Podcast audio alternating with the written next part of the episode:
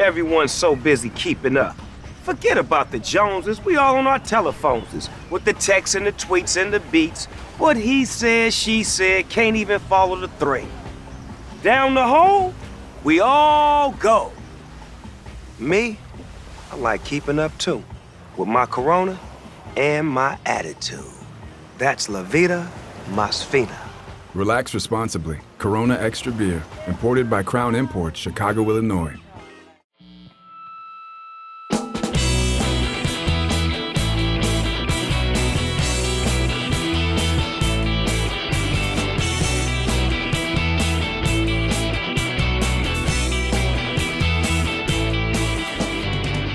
Welcome back to a very newsy Chin Music Show. This is our baseball show at TalkNorth.com. I'm Jim Souhan from the Star Tribune. The star of the show is Roy Smalley, former Twins star, current Twins broadcaster. Uh, Lavelle Neal III, key third member of the team, uh, may be joining us lately, but we're going to get rolling without him here today because we have so much we want to get to. Uh, we just found out that it will be uh, Max Kepler, Trevor Megill, uh, Caleb Thielbar and Emilio Pagan, who will not be joining the team in Toronto because they are unvaccinated and on the restricted list. My information is that Joe Ryan also is unvaccinated and will just remain on the COVID list that he was already on. They don't, ha- but it, because he was already on the COVID list, they don't have to announce him as an unvaccinated player. It's my personal uh, belief that he is an unvaccinated player. So the Twins, on a very rough stretch here, are now heading to Toronto to play a very good team without Sonny Gray, Joe Ryan, Max Kepler, Alex, I mean, sorry, Carlos Correa, uh, and some other injured players. Uh, is this? It's so easy in sports talk, Roy, to talk about crises. As bad as things are for the Twins right now, it still doesn't feel like to me like a crisis because they still have a, a lead in the division. They still have time to kind of recoup whatever losses they have this week. Yeah, you'd hate to see them give up too much ground in the meantime, but they're scuffling right now.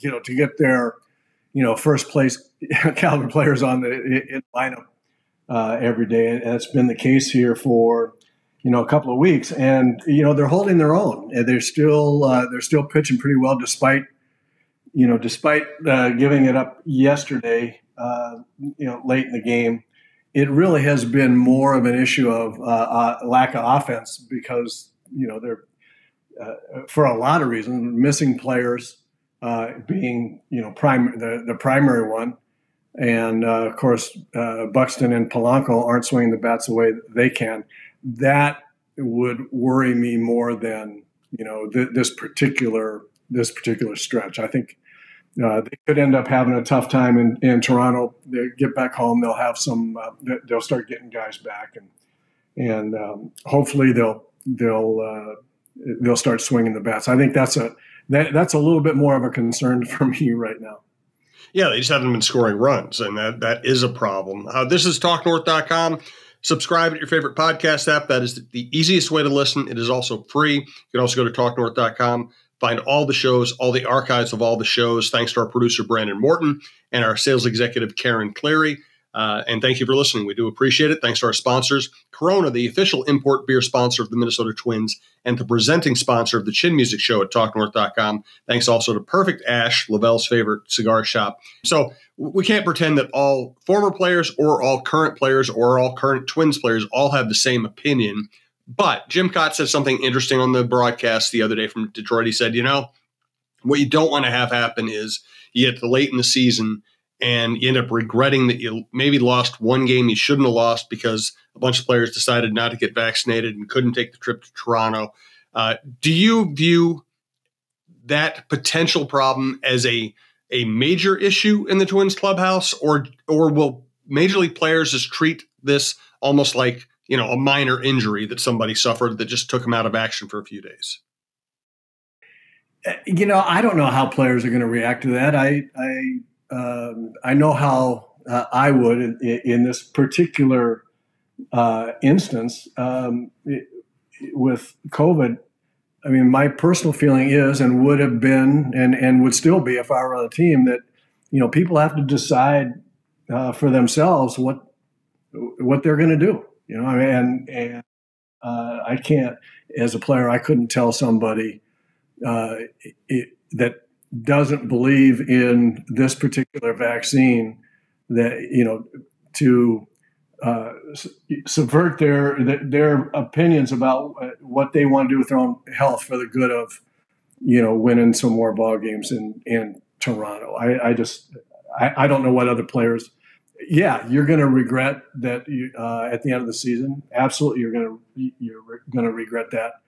Um, I I think the uh, personal personally, I, I, my this is just my feeling, and people can feel however they want. I, I don't know how uh, how the the great bulk of players are going to feel, but my personal feeling is that was that really sucked that we didn't have those guys, but that's their decision.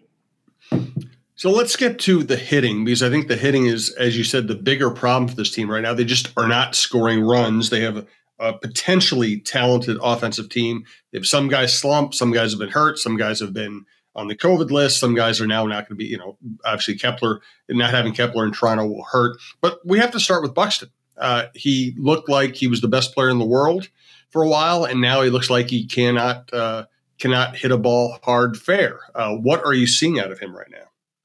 You know, we talked about this a little bit uh, uh, last week, and, um, and, just from a from a mechanics standpoint, I, I have always felt uh, that um, he's going to be a little bit streaky uh, because of uh, because of the his uh, swing path, and it basically is for the most part set up for fastball speed to be hit you know, to his pull field. And we can we can see guys like uh, Miguel Sano or others who have that approach, and it and it it hurt it really hurts them. They they struggle with that. Uh, with Buck, his bat speed and his his strength with a bat in his hand is is, is so exceptional that he can get away, and, and, just his raw talent. I mean, he can get away with uh, the fact that his, the big end of his bat uh, doesn't stay in the in the zone a, a big a, a, long distance uh, like um, guys that are a little bit more consistent. Um, he can make up for that kind of into the zone at the ball and then back out, you know, quickly. Because when I say quickly, I mean it's it's rapid. It's got he's got tremendous bat speed, and he can. Uh, he's also shown the ability uh, to uh, hit breaking ball strikes uh, he's shown the ability to, like he did um, yesterday, I believe it was, uh, two strikes, just poked the ball to right field for a base hit, just battling a two strike at bat. Uh, so he's got all kinds of ways that uh, that he can continue to be successful. But I I think now it's got he's going to go through little streaks like this periodically because just because those mechanics, I think, um, and he'll get out of it. But uh, it's it it hurts him to be out of the lineup. I think, and and we he, and when he goes, it, it, can drive him get him into some of these streets because he's such a feel uh, type of hitter. Um, and I think now it's in his head a little bit. Is it as it is for everybody? Uh, it, it, can't help it. You go through a slump like this, and no matter how how much talent you have, um, things start getting uh, magnified in, in, your mind. Um, you, you, see guys all the time when they're in slumps. One of the biggest, one of the things that stands out to me is not the fact they're not getting hits; it's the pitches that they normally crush that they get that get fouled back, or and, and then or your mind gets a little goofy and you take a fastball down the middle or you take a pitch you should have hit and then and as a result of those kinds of things, you get yourself in tough counts, and then these you know good big league pitchers you know work on you uh, with you know get behind in the count, and and now all of a sudden you see really punishing pitches, and that's kind of what's going on with Buck. He's you know he's just in in a, a streak right now where uh, he'll hit some balls hard at people, and then he'll make some you know some mistakes, uh, uh either taking pitches he he uh, he should have hit or fouling those, uh, you know, fouling good pitches back, good pitches to hit, you know, fouling away instead of barreling them up. And it's the nature of the beast when you're when you're a big league hitter. Lavelle, uh, you have spent even more time in the Twins clubhouse than I have, and I've spent a lot of time in the Twins clubhouse since I started covering the team in 1993. Do you view the uh, unvaccinated players not being able to go to Toronto as just a little blip, uh, or is it something that could be problematic in that clubhouse? Well, I think it's pro- problematic to um, the Twins having success. I, I, just go back to when this whole thing started, and uh, I remember the St. Louis Cardinals had a really bad outbreak, and they lost like two, two and a half weeks worth of games, and it really was a mess for them. And the next year, um, the Cardinals were the first team to be fully vaccinated, so they learned their lesson. Um, we have some people over with the Twins who have not learned their lesson because um, Max Kepler um, is an anti-vaxer, and he he caught the virus, and he came back and he was weaker because he never regained his strength, and he wasn't the same player the rest of the season. And he's still anti-vaxer, and he is sitting, you know, on his ass right now, not being able to go to Toronto to help the Twins break this losing uh, streak. Um, I know nothing about Matt Megill, um, but um, also we have Emilio Pagan and Caleb Thielbar who are not uh, in Toronto because um, they are uh, because of their beliefs, and I I, I just think that. Um, and, and just being a sports writer and listening to some of the reasons from various athletes because why um, they won't take the the vaccine is just head scratching for me. I mean, the Vikings met with the leading um, disease expert with the University of Minnesota. He was getting questions like, "Well, hear this uh, vaccine can make me sterile, or I can hear this, this vaccine will make me blind." And he was trying to explain to them that um, some of these uh, notions are are are are, are kind of crazy here. So um, you you make a choice, and I know uh, everybody has a choice to make, but um, you hurt your employer, you hurt your team, you hurt your teammates by doing these things. And when the majority of people are have agreed to take the shot and you you you don't, and it's not for religious le- uh, reasons, I just have problems with that. And I just think these players deserve the criticism um, for for making the, that decision, especially now when the Twins are playing their worst baseball the season and they're about to hit a, a serious stretch in their schedule. And there's another interesting aspect to get into now that the Twins are traveling to Toronto, and that's they're going to be seeing Jose Berrios. They're also going to be seeing Jose Berrios right after uh, Pagan gave up, you know, threw a, frankly, a, he's had a pretty good year so far, but he threw a terrible pitch on uh, on Thursday and it ended up costing them the game. And uh, it's probably a good time to revisit the Taylor Rogers and Jose Berrios trades. Uh, Roy, do you have any opinions on on either or both of those deals at this juncture? Well, the uh, Taylor Rogers trade uh, looks awful now. Uh, yeah. They've obviously, um, it, uh, and not because of the home run yesterday. Pagan's been pretty good. I think yeah. he's a he's a serviceable uh, uh, reliever. Is he is he the bona fide closer on a pen, contending team? Um, or even eighth inning? Yeah, I mean, I, I you really you really look for the uh, the, the, total emergence of uh, Jhoan Duran, you know, as that guy just because of because of that stuff. And it, but I but I think Pagan is is uh, you know serv- serviceable. I mean, home runs are going to ha- this is, this is going to happen. You throw bad pitches once in a while, and he's been pretty good. He really has. He's um, he, has been a little bit of a uh, uh, butterfly in the stomach uh, for uh, the manager and fans uh, occasionally, but he's gotten he's gotten through it. I mean, uh, Dennis Eckersley gave up a home run to lose a world a big World Series game. He, you know, it, it, happens even to the best closers, and so I think I think that part of the trade, if um, if the starter they they got. Um, turns out to be uh, to, turns out to be a good player, a good pitcher, then I you know, even though he's hurt right now, it makes the trade look terrible. Uh, it might. It, it, I think it still is a decent trade because you have to look at if you don't trade Taylor Rogers, then you've got a 31 or however old he is, 30 something uh, year old guy that's going to uh, be a free agent at the end of the year and command a whole bunch of dough. And yeah, you could have kept him. Uh, I, I, think that not making the trade looks really bad if you get through the season and then he and he's gone and you've got nothing for him. So these things always go can go either way. right now it feels uh, like the, the Twins made a bad deal, but I don't think they did. One other note here before Lavelle offers his answer is that Taylor Rogers lit it up early. He has allowed seven earned runs in his last one and two thirds innings, has had three bad outings in a row. So uh, he's not, you know, it, the, the Twins aren't staring at a zero zero zero Taylor Rogers ERA anymore and having to regret that. His ERA is up to like 327, which is comparable to Pagan's. Lavelle?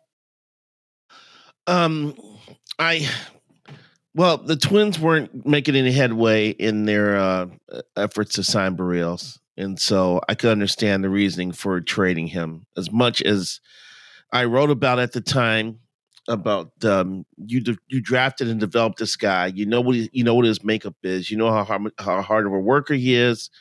Um, these are the type of people you're supposed to keep. Um, but I think Berrios was enamored with going out in the free agent market and seeing what he could get. And I think the deal he got was the the Twins said he did really well with that with that uh, contract he ended up signing with the uh, with the Blue Jays. Um, I don't think the Twins brass is comfortable with signing a pitcher for seven years or whatever years that uh, Berrios got. I think they're more interested in three or four years just because of the volatility of, of, of pitchers, which is understandable. But at the same time, I thought that if there's anyone who deserves a chance to have a deal like that, it would be Jose. But he has gone haywire for Toronto. Um, he's getting hit. He's not striking out guys, and uh, there's um, something wrong there with him that he's trying to work through. Um, I, uh, he gave up like six runs in his last outing, and I'm sitting there going, "Whoa, boy, this is not those eight that the Twins had." Um, still looking back on it, if I'm the Twins, I, I would still seriously think about keeping them in the fold uh, because look at all the things they had to do to try to make up for it. Uh, they went out and traded a 102 mile an hour pitching prospect to get Sonny Gray just to basically be a, a Berrios replacement in the rotation. You know what I'm saying? So um, that that that's just a tough one for me. Um, I don't. I, just a general principle: the Chris Paddack trade should never have happened. As soon as I read that the New York Mets were trying to trade with the Padres, and they looked at Paddack's medicals and said, "No way, we don't want to take the risk here." Um, but the Twins were willing to take on the risk of Chris Paddack. Okay, this is it's going to be very difficult for the Twins to come out smelling good uh, after this deal because the, the the chances of a pitcher being able to be effective in Major League Baseball after two Tommy John surgeries is way low. It's way way low, and now uh, Paddack apparently had uh, one of those um, um, primary repair jobs uh, on an elbow, and I'm sure the Twins are going to say this is going to give him a chance to to pitch well, but this trade should never happen. Now, Taylor Rogers is a good reliever. He's hitting the bad stretch now and probably playing in the NL West. That's maybe some of the teams have seen him a couple times and they're trying to make adjustments. But at the worst, Taylor Rogers is still a functional left-handed matchup setup guy uh, who can help a bullpen. Um, uh, him as a full-time closer, yay, yay, maybe yes, maybe no. Um, but he could still be an effective reliever. Um, and Emilio Pagan, he's got good stuff, but his fastball's straight as hell. And uh, we saw what happened. He let a 195 hitter take him out of the park yesterday. I just, I, I, I just think the trade should never have been made. I wrote about it in my uh, three-two pitch column a couple weeks ago, a weeks ago, and I'm not moving off that point. Uh, I think that um, the Twins made a mistake by going after a guy who's already had uh, Tommy John surgery and whose medicals apparently showed some warning signs that something else could have happened. It's too bad because I think I like the way Paddack was starting to develop into a, a pitcher. He started looking comfortable here, and then he got hurt. Uh, yep. And then there are questions that should be asked about the Twins' medical evaluation of that. Uh, more Twins stuff to come here. First, Lavelle, tell us about Perfect Ash. Perfect Ash, located in Inver Grove Heights, Minnesota, has over 340 different brands of cigars. If you want to go and smoke a nice cigar, I did yesterday. I actually stopped by there yesterday and talked to Patrick O'Connell, um, the owner and former Gophers lineman. Um, that's in football, by the way. Uh, and I picked up Arturo Fuente Double Chateau Maduro, and it was a wonderful smoke. watched the final three innings of the Twins game. So yes, I was aggravated by the time I left the cigar shop, but that doesn't mean anything. Um, go there to have a nice cigar and sit there with uh, your fellow cigar smoking friends and and have a nice time. Perfect Ash, located in River Heights, Minnesota. Thanks again to Corona, the official import beer sponsor of the Minnesota Twins and the presenting sponsor of the Chin Music Show here at TalkNorth.com. And thanks also to our friends at TSR Injury Law 612 TSR Time. We did a recent edition of the Jon Krawczynski Show from the spacious, beautiful offices of the new TSR Injury Law. Uh, offices uh, down in South Bloomington. Uh, they have moved into this beautiful space because they keep winning cases for their clients. If you are injured, you want their help. 612 TSR time, 612 TSR time. Uh, Berrios' ERA right now, by the way, is 5.62. And, uh, you know, I think that has a better chance of looking good long term for the Twins than the Rogers trade because Rogers was at least going to be a good, a functional member of your bullpen. Uh, Berrios, I mean, love the guy, love so many things about the guy. Uh, love the work ethic, the attitude, all those other things. But boy, signing somebody who never really had that breakthrough to stardom to the amount of money and the length that he has, uh, that that there's risk there. Let's face it, there's just risk there. And if Austin Martin, you know, come on and become a good player, if Richardson becomes a good player, the Twins probably win that deal. But that's my opinion. What do you think, Roy? I, am with you on the on the uh, on that. I've never I, have never been a as big a Jose Berrios guy as most everybody was, including Lavelle, evidently. But I, he he has uh, the great work ethic, a great attitude. I love the kid, uh, but as you say, never really it, with the stuff that he has. He's never really figured out how to be uh, uh, dom- commensurately dominant with you know with his with his, with that stuff. And I watched I watch him pitch and watch him pitch and watch him nibble and watch, and it, it was sooner or later he's afraid to throw his fastball a lot in order to set up what's a great breaking ball.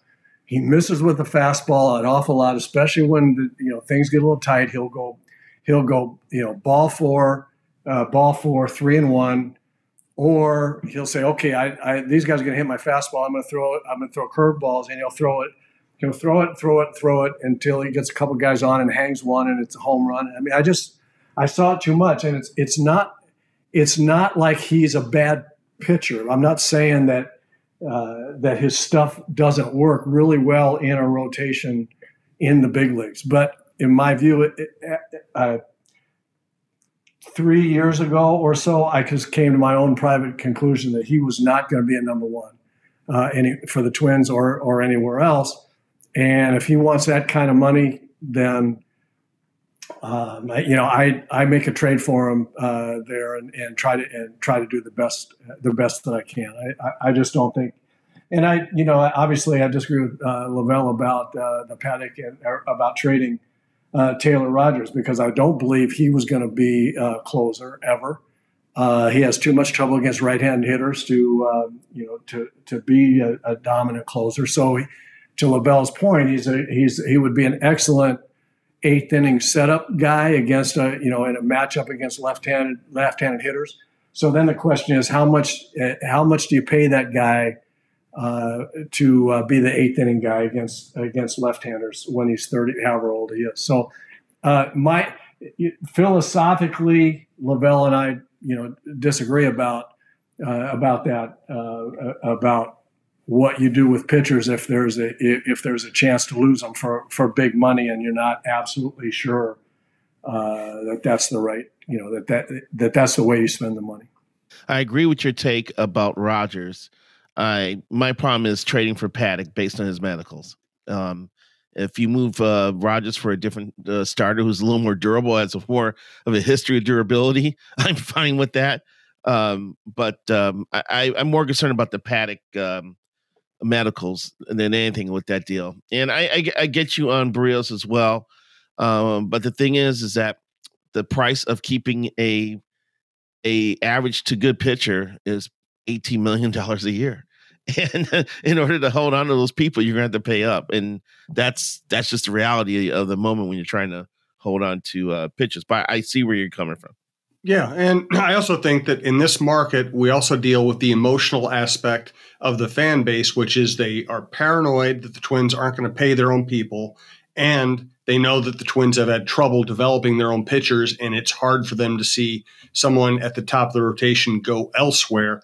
But I, I got to go back to you know what Roy's saying here is you can't you can't overrate or overpay people just because of that emotional history. Right, right, right. Oh, another thing about the uh, Berrios trade too is that they got Austin Martin, Austin Martin, Austin Martin back as part of the package for uh, Berrios. He he looked good last year. This year he's only hitting 250. I don't know what's yeah. going on with him right now. He's not hitting for power. He's still in a lot of bases. I think he has 20 stolen bases, but um, his batting average is low. And I know they're trying to get him to change his swing to um, develop more power. But as we see in Major League Baseball right now, uh, I think hitters are starting to make adjustments because of the baseball and not uh, changing their uh, swing planes. So I don't know if they have to remake that with um, Austin Martin. Meanwhile, Simeon Woods Richardson was throwing 92 miles an hour last year. He came to camp this year throwing 95, and he's actually thriving at Double A Wichita right now. So I would say if either one of those guys makes it to the majors and is productive, then it's a win for the Twins. I agree. Hey, let's uh, talk yeah, about some. One final oh, point. About, one final point about uh, you know the the whole discussion is just from a personal standpoint. Uh, if I the the one thing I can't stand is you know you can make a bad trade. Um, you know, a trade that does, ultimately doesn't work out. Uh, you can make some decisions about. Uh, you're going to have to make some decisions about how much you pay for somebody.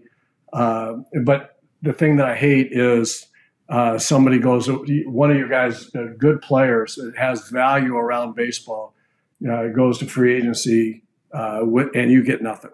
Yeah, I, I, you know, I don't like the compensation uh, for losing a free agency nearly as much as I like getting young players in return. If you really think that you can't sign somebody, and so, you know, these are two examples for me where I, I think the jury is is really going to be out on. Um, I mean, I think the Berrios trade was a good one.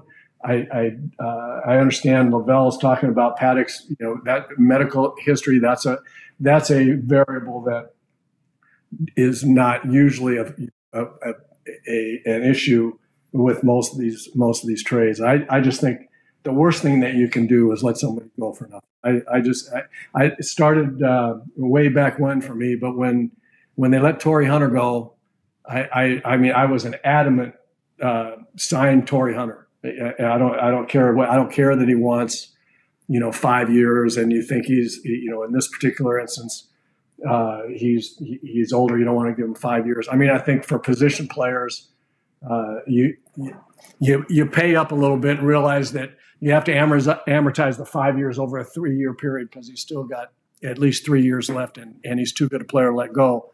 And then he goes around plays for another eight years at, at a high level whatever it was that that was just the, the poster child for me. Is get something. You know, I wish they could would have kept Torii, but if they weren't going to keep him, get something. Don't don't get a draft pick. And good athletes usually age better than uh, non-athletes in baseball. And Torii was a fantastic athlete. Absolutely. Yeah, and, and also very dedicated and t- took took great care of himself. Uh, yeah, that that was a that was a miss. Uh, you either needed to trade him for value or you needed to sign him. That that was an absolute miss by a front office that made a lot of great decisions that decade. They blew that one, I believe. Uh, that was a hey, Bill Smith move. Yeah, uh, uh, you're right. I mean, I, I don't think Terry Ryan lets that happen. I think Terry would have either traded him or signed him. Bill kind of let it play out and didn't communicate very well. And yeah, that was a, that was an absolute mess we're going to wrap up this show. Believe it or not, the way the Twins are playing, we're going to wrap up the show on a happy note. I want to let you know if you'd like, you know, listen, hey, the Twins are going to be in it and interesting all year. This is the best uh, Twins show in town. If you'd like to advertise with us, you can reach our sales executive, former Twins uh, salesperson, Karen Cleary at KCLEARY at talknorth.com. Uh, for today, let's wrap up with a discussion about Luis Arraez who is becoming my favorite twin. Let's start with Roy just on what makes him such a good hitter. talked about Luis Arraez a lot. I have, and you know, various various places. What makes him such a good hitter, and it all it always always starts with his mindset of Uh, nope, that's that's one A. One B. One A is he has a swing plane and the ability to get the big end of the bat to pitches pretty much anywhere uh, in the strike zone. There's there's not a loop in his swing. There's nothing that prevents him from uh, from getting the big end of the bat uh, to the ball. And then one, just because of his swing plane. One B is the fact that since he knows that he can get the big end of the bat to the ball, he has he decided early on. It looks like that he was going to watch, stay on the ball, watch the ball a long time, let it travel, because he was not going to get beat uh, enough on fastballs to make him be in a hurry. He was gonna he was gonna watch it a long time.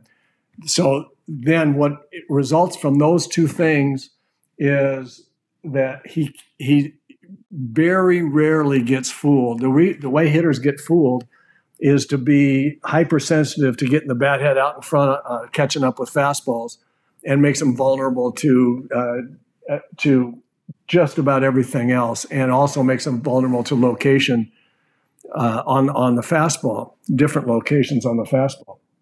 He's not vulnerable to that because he he he watches it a long time. He's content to hit fastballs to center field and and his opposite field and it, it, keeps him on breaking balls. It allows him a guy that knows the strike zone well anyway. It allows him to be absolutely, absolutely sure of the strike zone when he's up there because his head's still. He watches it. He lets it travel a long ways.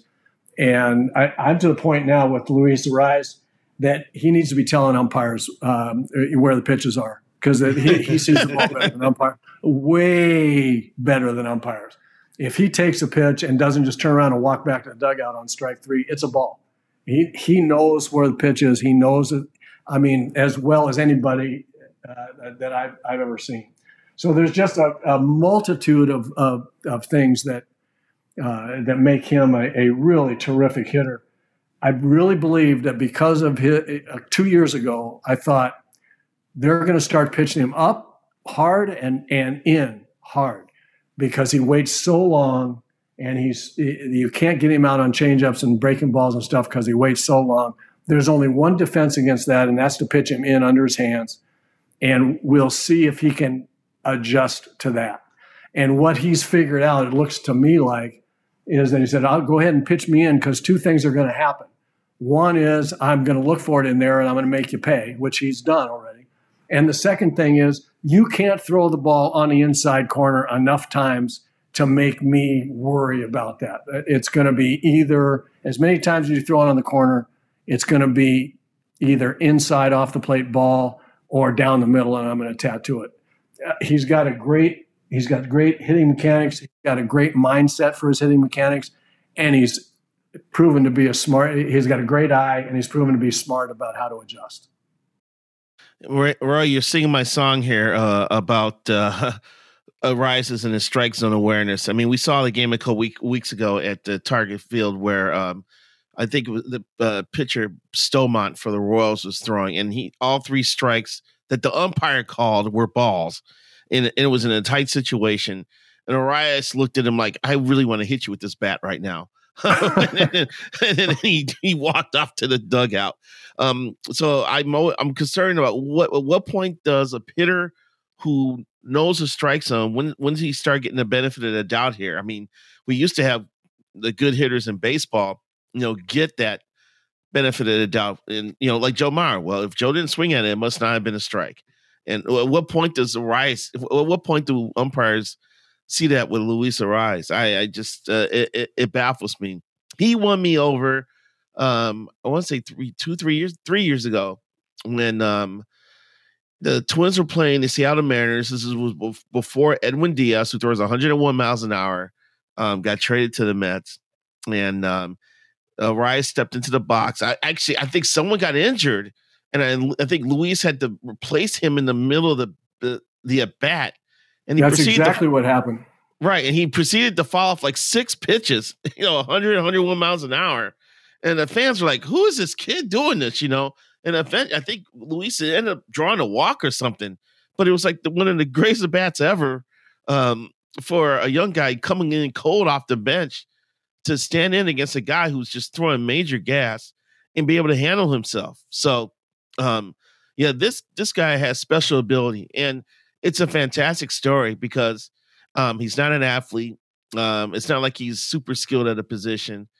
Um, you know, the Twins looked at him, you know, as a as a prospect down in Venezuela, and uh, the, the scout was like, "I'm sorry, I can't give you more than twenty thousand dollars." And and Luis thought that he wasn't going to sign a baseball contract. He was ready to go to college, and you know, the scout left his house, and Luis and a buddy go out and they go hang out for a while, going, "Yeah, I got to start thinking about going to college and figure out what I'm going to do in my life." And he comes back to the house, and the scouts back at the house going, "I got another ten thousand dollars, so I can offer you thirty thousand and Luis agreed to sign for thirty thousand dollars, and that's how the Twins got him. And and you you see the talent here. You're like, wow, how, how it's amazing. We get so infatuated with power and physical ability and projecting bodies, and this guy's going to fill out and be a massive monster when he um, gets to be 22, 23 years old. And we can't sit there and say this guy is a gifted man with a bat in his hands. He can place the ball, he can shoot the ball. Um, he's got great hand eye coordination and allow that type of person to flourish in an organization. And, you know, kudos for the twin scout, whoever it was that uh, was able to stay on top of Luis to to figure out a way to get the deal done. Uh, or the Twins never get this guy. But, you know, I think I think in this in this day and age, I think Luis is an entertaining hitter in the game.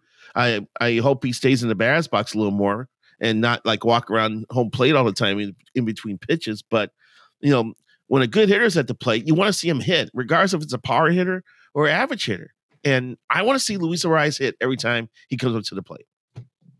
Yeah, I got. I just have to add. I have to. I, I have to uh, answer LaVelle's question because it's it's something that it, it, another thing that's that, that's important uh, to me. And when when is he going to get the respect from the umpires in terms of the of the uh, of the strike zone?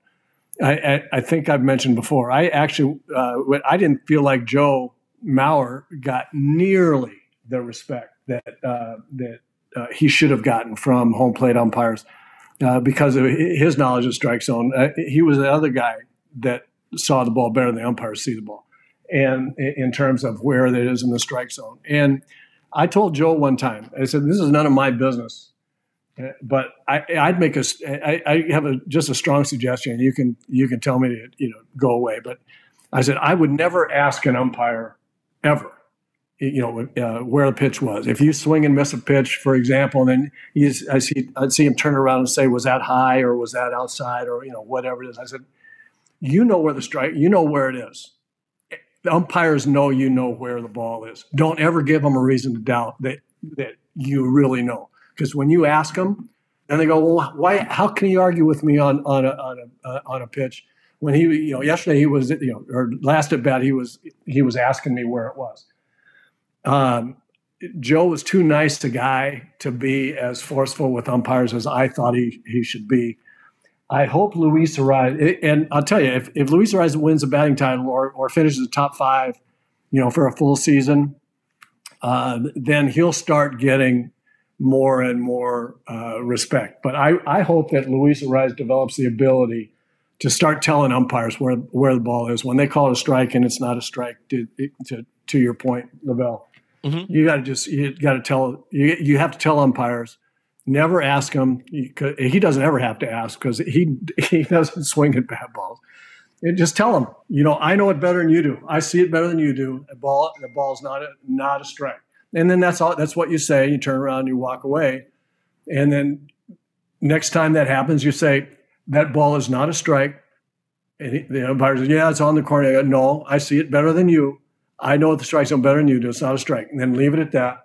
I, I, just think you have to you have to stand up when you have that kind of talent, a, Joe Mauer talent for the strike zone, a Luis Arraez talent for the strike zone. You have got to assert yourself with umpires and let them know get have a get around the league that hey this guy's telling me knows the, uh, the strike zone better than I do, uh, and I'm mad about that. But guess what? Pretty soon you're not calling those pitches that Staumont to him. You just you just won't. I don't think it's in his DNA though. I think he's too nice of a guy. And well, that was the same way with Joe LaVelle. I mean, yeah. you're right. You're right. Um, and uh, you know, I it, I think the big one of the biggest fallacies for big league hitters is that if they're nice to umpires, the umpires will be good to them, and they will not. They will. They will mess you up at the worst times, and uh, and there's there's just no reason.